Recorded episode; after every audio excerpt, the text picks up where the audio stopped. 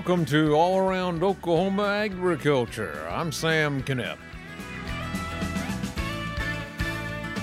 Well, State Senator Mike Schulz has replaced his coat and tie with blue jeans and work shirt today as he prepares to harvest wheat on his farm near Altus in southwest Oklahoma. We caught up with him today as he was headed to the field. First question How does he, as the majority floor leader of the Oklahoma Senate, view the just completed legislative session? I would say, Sam, this was an extremely quiet session.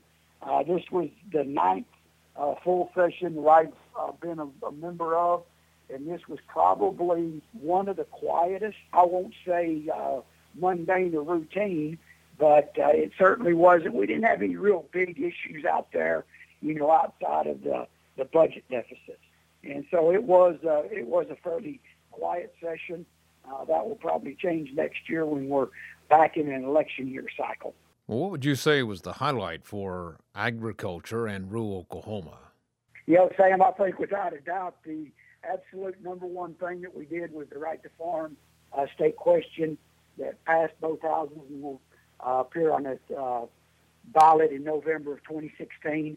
That I think is not just probably the highlight of this session, but probably the highlight of several sessions uh, certainly gives a, a good level of protection for all ag producers in the state of Oklahoma, no matter how big or how small. Uh, just gives us another level of protection to guarantee that we can continue to do what we do on our farms and ranches every day. And on another positive note for rural Oklahoma during this session, Senator Schulz added the legislature decided to continue funding the Rural Economic Action Plan, or REAP. They appropriated almost $10.9 million for infrastructure improvements in smaller communities. Yeah, REAP funding is always something that our urban colleagues look at and want to question why we're doing it. The rural guys have to gently remind them that a lot of our constituents uh, go to Oklahoma City and spend sales tax money and this is a way to take some of that sales tax money and return it back to a rural part of the state to do some of the infrastructure projects.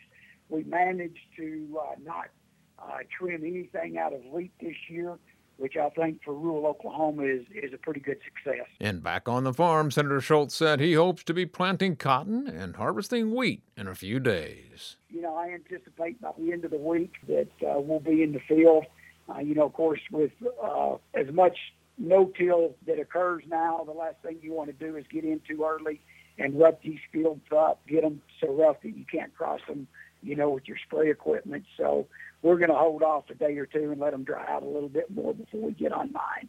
Uh, but certainly anticipate getting in by the end of the week. Is there any concern that some of this wheat is sprouting in the heads? As of now, I've not heard of any sprout damage being reported. Uh, it looks like our test weights are going to be pretty light. Uh, we've certainly had a lot of wheat uh, that has been damaged through wind and hail over the course of the last several weeks. We've got a lot of acres in this immediate Jackson County area that will not be harvested. Probably got a third of mine that will not be harvested because of hail damage. That's State Senator Mike Schulz, Majority Leader of the Oklahoma Senate and a Altus, Oklahoma farmer. We're out of time for this edition of All Around Oklahoma Agriculture. I'm Sam Knipp. Make it a great day.